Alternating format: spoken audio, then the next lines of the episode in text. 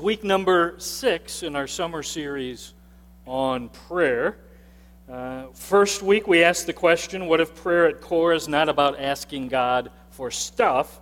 What if instead the purpose of prayer is to actually increase our relationship with the Lord? What if the reason that the Lord uh, invented such a thing as prayer is because He wanted us to draw close and get to know Him an even deeper and stronger and more intimate way. Second Sunday, we asked, What if the things we ask God to do for us as we pray, Lord, would you please heal my ailing grandfather? Lord, uh, could you please give me that promotion at work? Uh, my child is a prodigal. Please bring them back to you, Lord. I've got this pet entangling sin that's destroying my life. Help me to kill it and bring victory and freedom, Lord. What if God's powerful and effective answers to our prayers turn out to be way different than what we were expecting? What if we didn't even have the way the Lord answered on our radar, and He answers in such a different and distinct way? Third week, we asked the third question What if the reason we don't see more answers to our prayers is because we give up praying way too easily. We grow impatient, we get distracted, we assume the answer must be no, when actually the Lord is saying, No, keep on asking, keep on seeking, keep on, what's the last one? Knocking, yeah, because as you keep on asking, the relationship grows and deepens and gets stronger. So be persistent, don't quit. The fourth Sunday, we asked, What if the reason the Lord doesn't seem to be answering our prayers is because the Lord will not respond to proud and arrogant and I'll handle life myself, that sort of mindset? We looked at the fact that God says, I oppose the proud, but I give grace to the who? To the humble. Maybe the reason we're not seeing more powerful and effective answers to our prayer is we're not willing to humbly ask and cry out a need. Fifth week, that's last week, we acknowledge that usually the two things that most of us pray about are pain avoidance. Lord, that hurts. Please make it go away. What's the second thing we often pray about? Lord, please change my circumstances. I don't like this. Uh, please change my circumstances. We asked last week, what if the issues we usually are praying about are actually small and short term and not lasting or eternal matters? At core, we looked at Paul. He was always praying that the followers of Jesus would know Jesus Christ better. We looked at Paul in Ephesians. We looked at him as he wrote to the Philippian church, to the church at Colossae. Listen close. At core, Paul was always praying, I want you to know Jesus better. That's at the heart of all of Paul's prayers. You never see Paul saying, Lord, please change my circumstances. Even though his circumstances were way worse than most of ours. You never hear Paul, Paul say, Take away the pain, Lord, even though his pain, I think we can say safely, was greater than any of our pain. Instead, Paul was always about, Lord, help them to know Jesus better. Lord, help me to proclaim about Jesus stronger, more boldly. He was always praying about lasting, eternal, make a difference issues. Today is week number six. We're going to look at a portion of the longest prayer of Jesus that's recorded in God's Word. So if you have your Bible, if you have your phone, uh, locate John chapter 17. Now, let me give you a little bit of the background. This is the day before Jesus went to the cross. So when he's praying, by this time the next day, he's already going to be in the tomb, dead, on Friday. So he's just left the upper room they're walking to the garden, and uh, in that garden, Jesus is going to pray and have to keep waking up the disciples. And it's in that garden that Jesus will be betrayed by Judas with a kiss. So that's the setting. They're on their way to the garden, and Jesus uh, prays this prayer, seems to be out loud. So all of the 11 disciples, Judas has already left to betray Jesus. So the 11 hear this, and John records it for us. Before we dig into John chapter 17, I want to ask another question. Could the reason that prayer is not a priority for most followers of Jesus? Could the reason that most of us aren't very passionate about praying, if we're honest, is because we're busy getting attacked and deceived and at times devoured by the evil one? We're, we're so busy uh, trying to survive this thing called life. Who has time to, to pray much? I'm just surviving. Could the reason we're not praying more powerfully and effectively is because we've never taken the time and made the effort to learn how to obediently live strong daily for Jesus, which includes how to pray? Could the reason we're not praying more and more passionate about praying because we've never finished learning how to obey and live for Jesus? We're in John chapter 17. We're going to learn about prayer from Jesus himself. Would you stand with me if you're able? We're going to read verses 13 to 19. Verses 13 to 19 of John chapter 17. Would you uh, declare God's word with me out loud? Here we go. I'm coming to you now, but I say these things while I'm still in the world, so that they may have the full measure of my joy within them. I have given them your word and the world has hated them, for they are not of the world any more than I am of the world. My prayer is not that you would take them out of the world, but that you would protect them from the evil one. They are not of the world, even as I am not of it. Sanctify them by the truth. Your word is truth. As you sent me into the world, I have sent them into the world. For them I sanctify myself, that they too may be truly sanctified. Let's pray. Lord, I want to pray for my friends here at my favorite church in the entire world. Lord, uh, your church that meets in Walloon Lake in East Jordan, thank you. Thank you that I get to be a part of them. I'm asking, Lord, that today your word would be quick and powerful and sharp and alive. And Lord, would you help us to receive your word today with hunger and thirst and excitement and attention? Just finished up a busy week, Lord, lots of things going on. Lord, I, I know that many of us have lots of things going on in the week ahead. But would you help us now for these next several minutes to pause and focus on what your book has to say? Lord, literally, we have the privilege today of studying and digging into your Son as he prays for us. Help us to understand what he's praying about. Help us to get it. Help us to learn from it. And most of all, Lord, I'm praying that we'll be nudged and prompted and, and even convicted to put it into practice.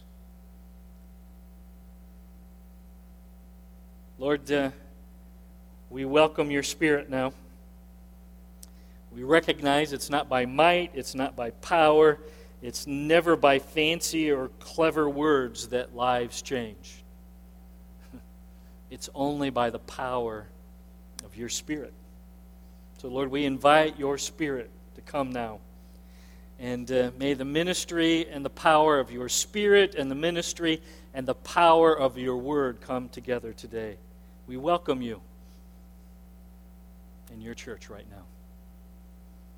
Speak, Lord. Your church, we're listening And all the church family at Walloon Lake said with one united voice, You can be seated. John 17, verse 14.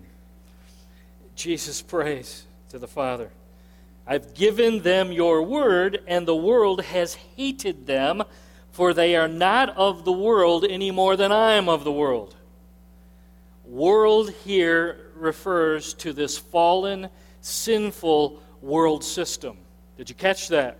The word world here is not talking about the physical planet, it's talking about this fallen, sinful world system that Satan and his demons control and they actually exploit.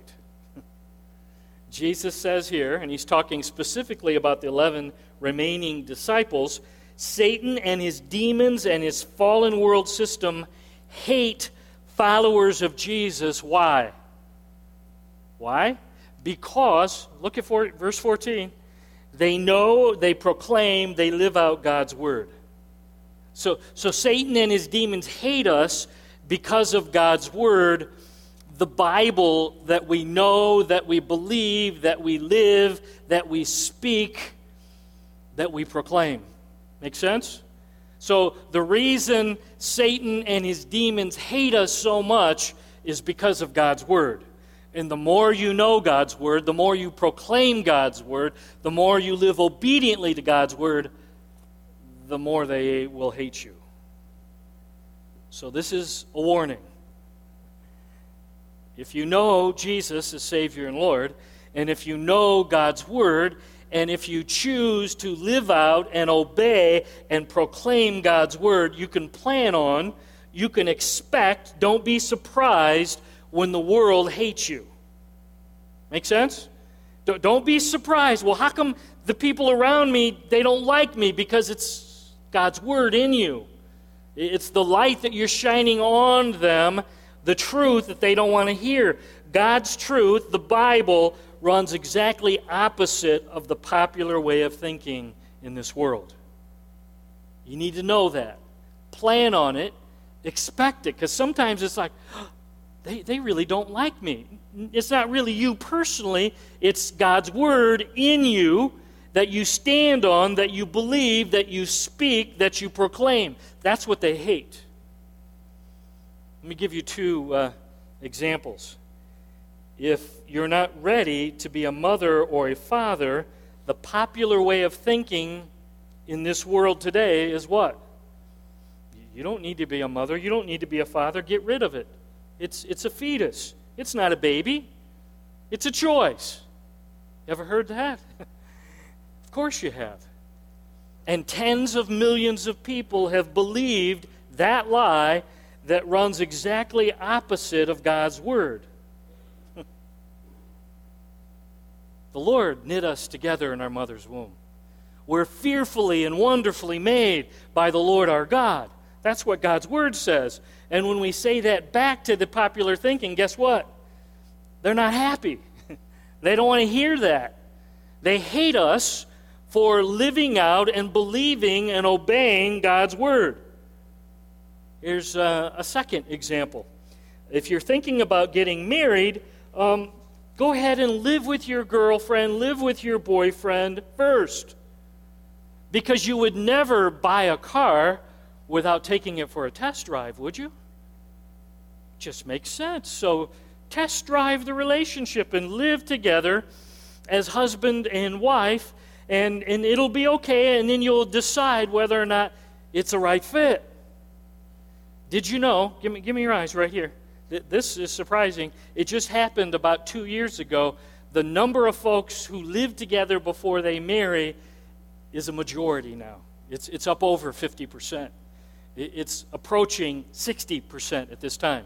So 60% of the people who are going to get married live together first in direct opposition to what God's Word says. You tracking with me? And I'm just telling you that 60% includes a lot of our young people, and sometimes not just our young people, our old people who claim to know and love Jesus.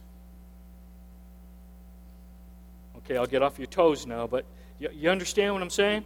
When, when, when we say, oh, yeah, I, I love Jesus, uh, it, it will have an effect the world around us will not be happy that we love and live and obey and proclaim Jesus. Jesus continues praying. John 17, verse 15. My prayer is not that you take them out of the world, but that you protect them from the evil one. Let that soak in. My prayer, Jesus says, don't, don't take them out of the world, but protect them from the wolf and the wolves. Jesus prays for his Father, for his followers. Father, I'm not praying that you transport them all to heaven right now for protection. That, that would be protection, right? I'm not praying that. Instead, Jesus prays, look at it, verse 15, that we might be able to withstand the attacks of Satan and his demons and their fiery darts and all the evil garbage that this sinful world shouts, hey, you're missing out on a good time. Hey, you, you really, really should come and get involved in this. Uh, protect them from all that Satan and his demons and their temptations and the fiery darts that this sinful world shouts that we aren't enjoying like they are. Um, this is a great thing for you and I to be praying about for loved ones. Track with me here. You got a loved one who, who's not living strong for Jesus, and they should know better. Here, here's a good thing to pray about. Lord, don't let them give up and give in to the challenge and the temptations they're facing. Lord, help them to learn to abide, John chapter 15, and walk closely and stay in connection with you. Lord, help this loved one to learn how to put their armor on, Ephesians 6, verses 10 to 18. Lord, help them to realize how important it is to live with your armor, the armor of Jesus, on, and keep it on, and walk around daily so that we have the strength to endure and even prosper under the pressure and the attacks of Satan and this fallen world. The evil one, Satan, and his fallen demonic world are seeking to devour and destroy us. I think I'll say that again. Satan and his demonic fallen army, Lucifer, um, seeking to devour you, devour me in what ways? Uh, oh, he wants to devour and destroy us financially. He wants to devour and destroy us maritally. He wants to devour and destroy us spiritually in every way, a million ways. He's seeking to devour and deceive and destroy us in every way possible. Um, he's invented a million ways. And, and, let me tell you, a chief way he does that is to get us to the point of despair, and nobody cares about me. No, no one uh, could care less whether I live or whether I die. And pretty soon, people find themselves in this despairing situation, and suddenly they start thinking, you know what? I'd be better off if I was just dead. And, and the people around me would be better off if I was just dead. So uh, why don't I just go ahead and just kill myself? I'll be better off if I just ended my life. I love this. Go back. Jesus is praying, uh, Father, don't let my children be deceived by the lies and the deception of Satan. He hates all of us. Did you know he wants all of us dead? He'd like all of us to be deceived. Nobody, well, even if that's true, if nobody cares, are you ready? Jesus cares. Jesus loves you. Jesus has a plan for you. It's never God's plan for us to end our lives. That's never God's plan. I just say that real strong because there's like an epidemic in northern Michigan where people get in despair and they believe those lies. And unfortunately, it's not always those outside the church.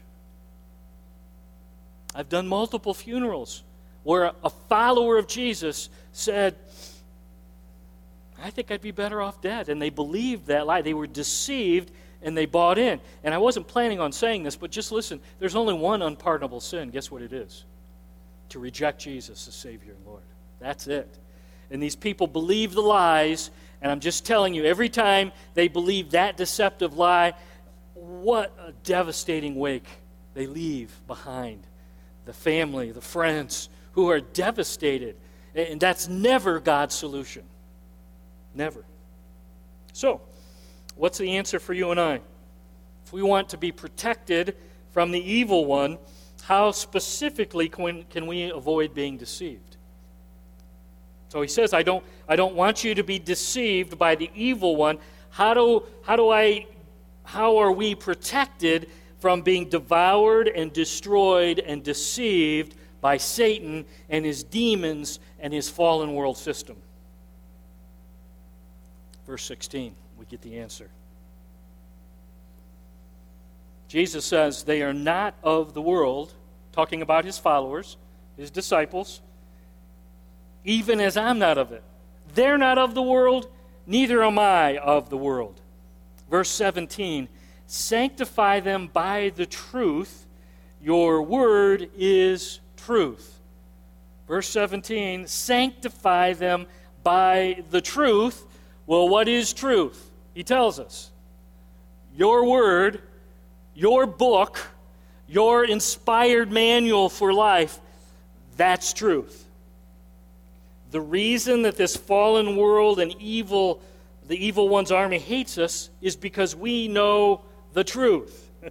Genesis to Revelation. And the more you stand on, the more you believe, the more you live out obediently the truth, the more you and I are hated by Satan, the evil one and his demons. Verse 17, he uses a fancy word here sanctify. Sanctify them by the truth. Your word is truth. Your book, God's word, the Bible, is truth. Now, what's it mean to sanctify? Me your eyes. Means to set something apart for a special purpose. For God. He's saying, I want my children to be set apart for my purposes. When we're sanctified, we're living our lives set apart for Jesus and His truth, set apart from the dangers and the deceit of the evil one by knowing and living God's Word. Take up the sword of the Spirit, Ephesians 6:17. Take up the sword of the Spirit, which is what? The Word of God. The sword of the Spirit is the book. The sword of the Spirit is God's word. And how is it that we're protected from the evil one? It's by taking up and grabbing hold of God's word and knowing which section, which sword from the armory that we should pull out at the right time.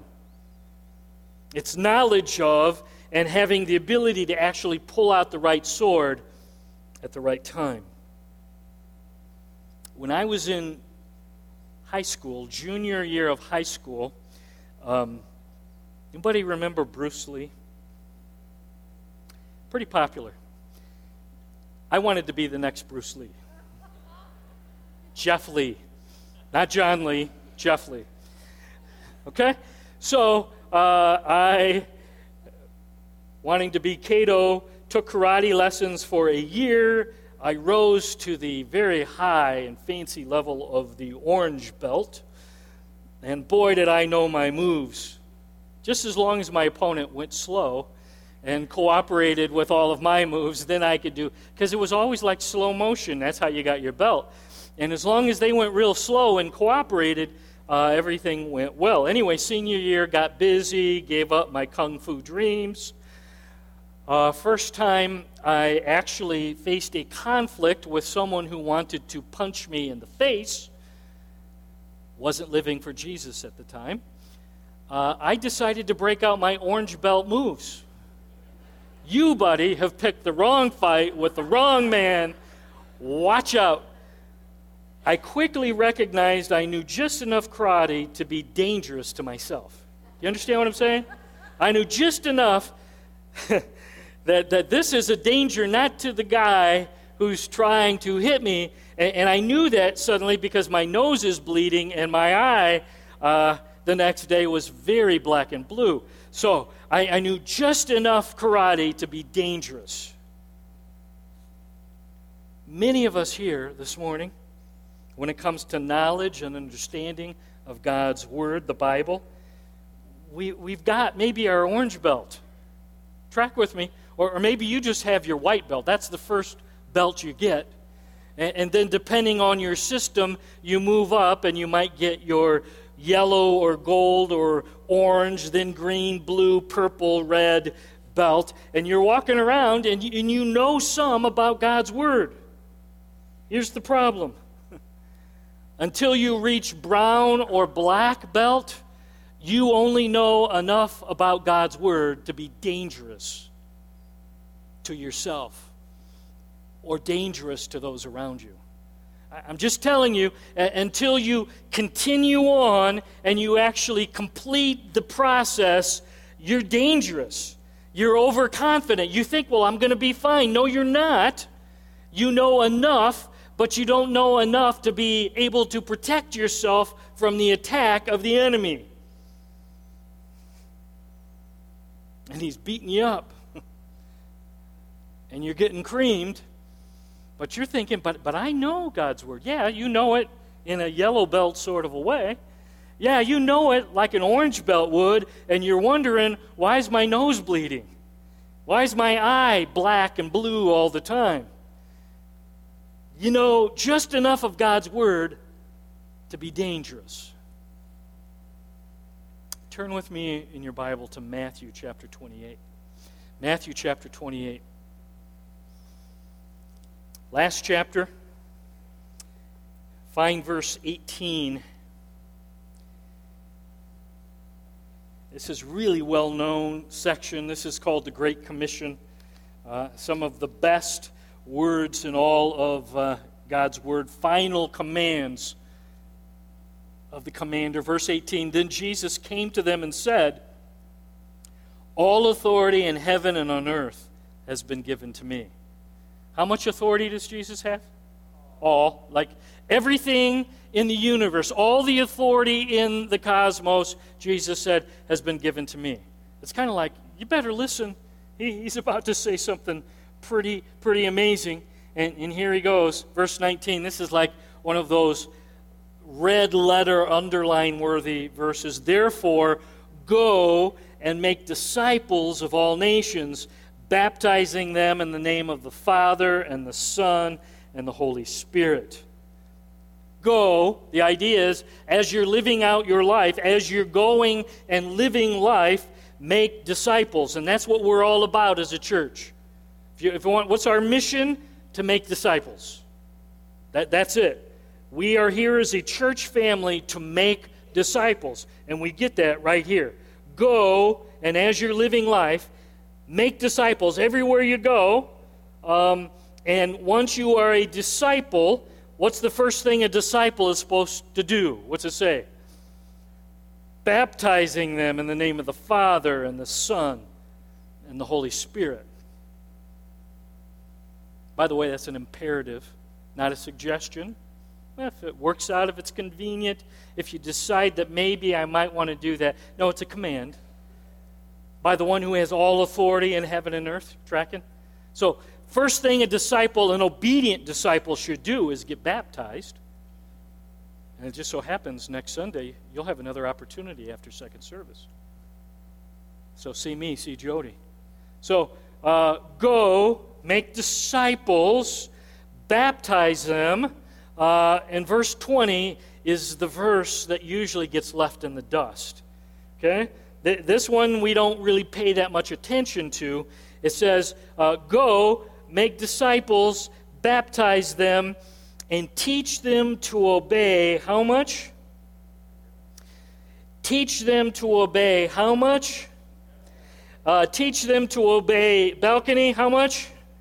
Everything that I've commanded you. Wow, didn't see that verse before. So once you say yes to Jesus and get baptized, you're not done.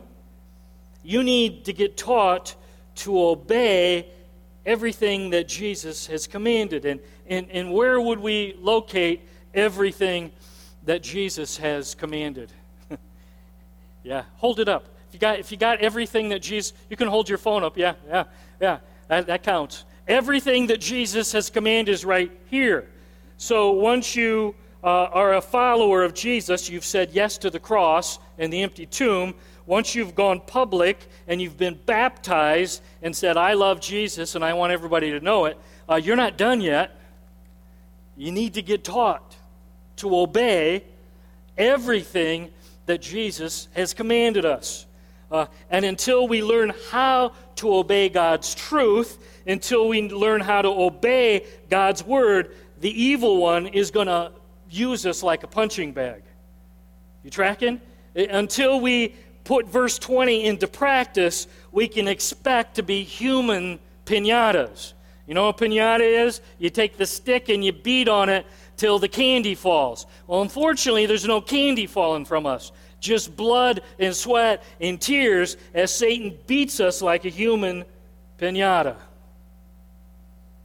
Could the reason we don't pray as much as we should?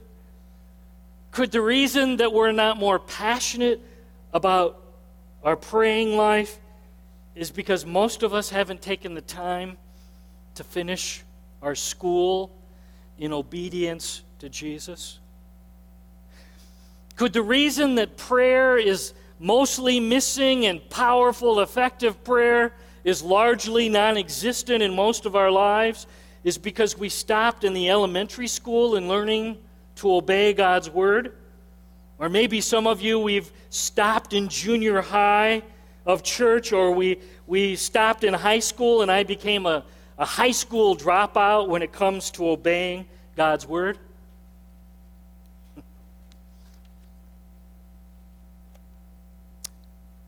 I understand that when fancy restaurants, when they want to serve fresh fish and they live far from the oceans, they've discovered that they can put fish in crates or tanks, and the fish, if they're watched over properly, can live for weeks in a crate or in a tank. The problem is after sitting in a tank for a few weeks, the fish grow soft. And when you serve those fish, the texture of the meat is mushy and not pleasant. And people are saying, I paid big money for this. No, thank you. So they discovered that if they put in the crate or in the tank an enemy fish, usually a catfish, the enemy fish would chase and badger the eating fish and keep them active and keep them alert and keep them moving. And finally, with the enemy fish in the tank or the crate, they finally had firm, fresh taste of fish far from the oceans that they were after. Jesus is praying for us in John chapter 17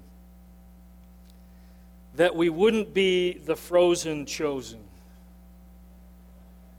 Because that's one extreme. Okay, uh, we're go- we are going to live in a holy huddle. I will isolate myself from the world, and we live in our little freezers until we die. Are you ready? That was never God's plan. Never God's plan for us to live in holy, isolated huddles. But there's another extreme that he's praying about here.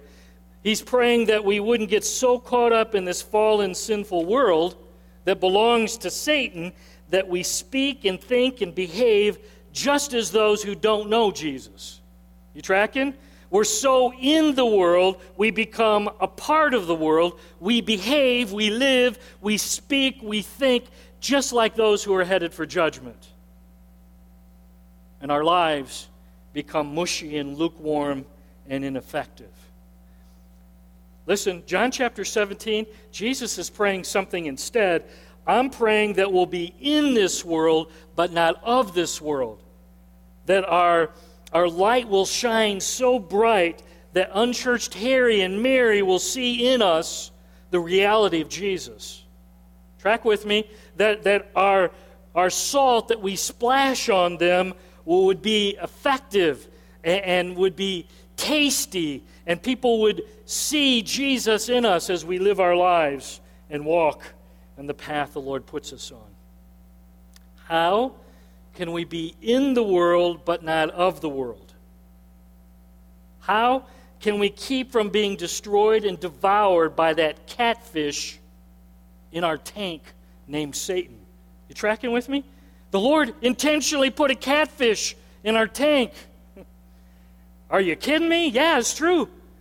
So, how do we survive? I got a catfish. He, he's chasing me, he's badgering me, he's punching me in the nose, he, he's destroying me. Are you ready? John chapter 17. This is the only way. We must know and obey the Bible. We must get God's Word on the hard drive of our minds and our hearts and our will. And it's not just enough to know it, we have to know it so we can live it and obey it. Make sense? Sanctify them through thy truth. Thy word is truth. The Bible is God's only tool to set us free from the attacks of the evil one. Give me your eyes. There's no plan A or B or C. There are no other options. This is it. Follower of Jesus, this is it. There are no other plans. This is, he says, I've given you all you need to know, and I've placed it in my book. We must be taught to obey everything that Jesus has commanded us by his word. So here's my question Have you been fully taught? I'm not saying you know every answer to Bible trivia, okay? Uh, that's not what I'm saying. But have you been fully taught and you know how to obey and live obediently to the commands and the directives of God's Word? Have you, have you finished enough of God's Word that you can live and be protected from the deceit and the attacks of the evil one? That's the question. Psalm 119, verse 9. How can a young man keep his way pure? By living according to your word. How do we stay pure? You got to live according to God's word. How do you live according to God's word if you don't know God's word? Psalm 119, verse 11. Thy word have I hid in my heart that I might not, anybody know? Against you. So until I know enough of God's Word that I've got it hidden in my heart and I know how to live it and bring it out at the right time, I'm not going to have victory over sin. This world system will destroy and devour us. Our protection from the attacks of the evil one, from the temptations of this sinful fallen world, is to be sanctified. How do I get sanctified? I get set apart by knowing and understanding and able to put into practice God's book, the Bible. Question Could a big part of the reason why we don't pray more often, why we're not all that enthusiastic or passionate about prayer, is because lots of us, we never finished Matthew 28 20. I, I never fully got taught how to obey God's word. And I'm getting creamed by the evil one. I'm getting attacked and devoured by Satan because I've never taken the time, I've never made the effort to actually fully understand and be able to live out God's Word, the Bible. Could the reason prayer isn't more of a priority is because I don't know how to be in this world and not of this world. Could it be that most of us are just trying to survive? I'm just trying to survive. Who's got time to get excited or passionate about prayer? Let's pray. Would you take just a few moments right now and quietly say, Lord, uh, how does John 17 and Matthew 28 20, how does that apply to me? Speak to me personally, individually right now. I'm listening.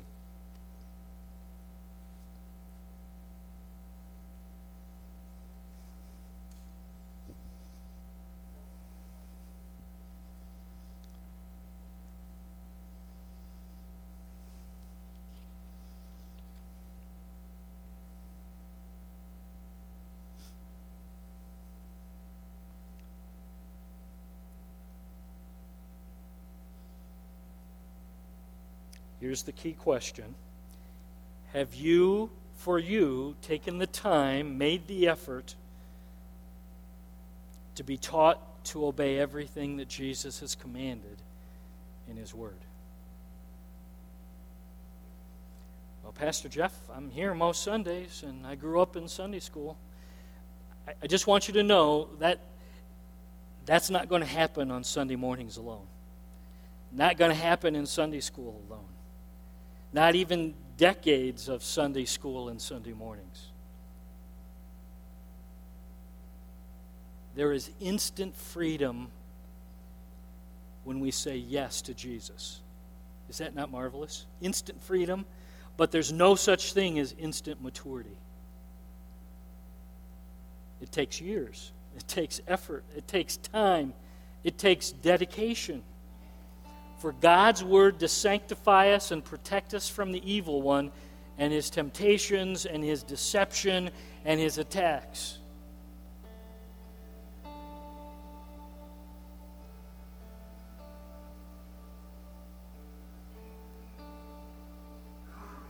Have you finished learning to obey? Or did you quit in elementary school? Well, I got the basics. I got the the Sunday school stuff when I was a child. I got that down. That's not enough. Did you quit you, when you were in junior high in your understanding of God's Word? Did you, did you become a high school dropout when it comes to obeying the Bible?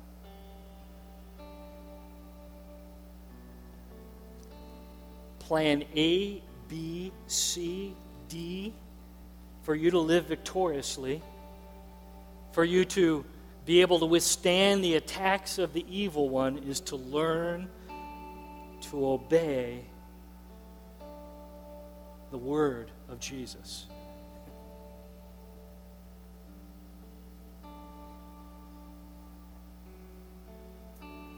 Is the Lord speaking to you right now? Is the Lord saying to some of you, you know what? I need to finish learning. I stopped at the yellow belt or I stopped at the orange belt or you pick your belt, but I didn't I didn't finish. I didn't go on and get my black belt. Like Matthew 28 20 commands. I need to keep going. Not learned how to obey everything that Jesus has commanded in his book.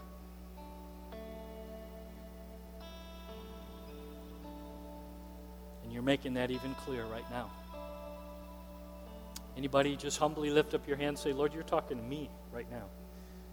I need, I need to keep on. I need to go further. Who else? Yeah. Yep. Anybody in the balcony? I quit somewhere along the line, Lord. Not sure why. Had more things going on. Lots of lots of things to get my attention. I need to keep on going. Need to finish. Yeah. Anybody else? Lord talking to you? It's good to respond. Let him know. Hey, I've heard you, Lord. I'm listening. Yes. Yep.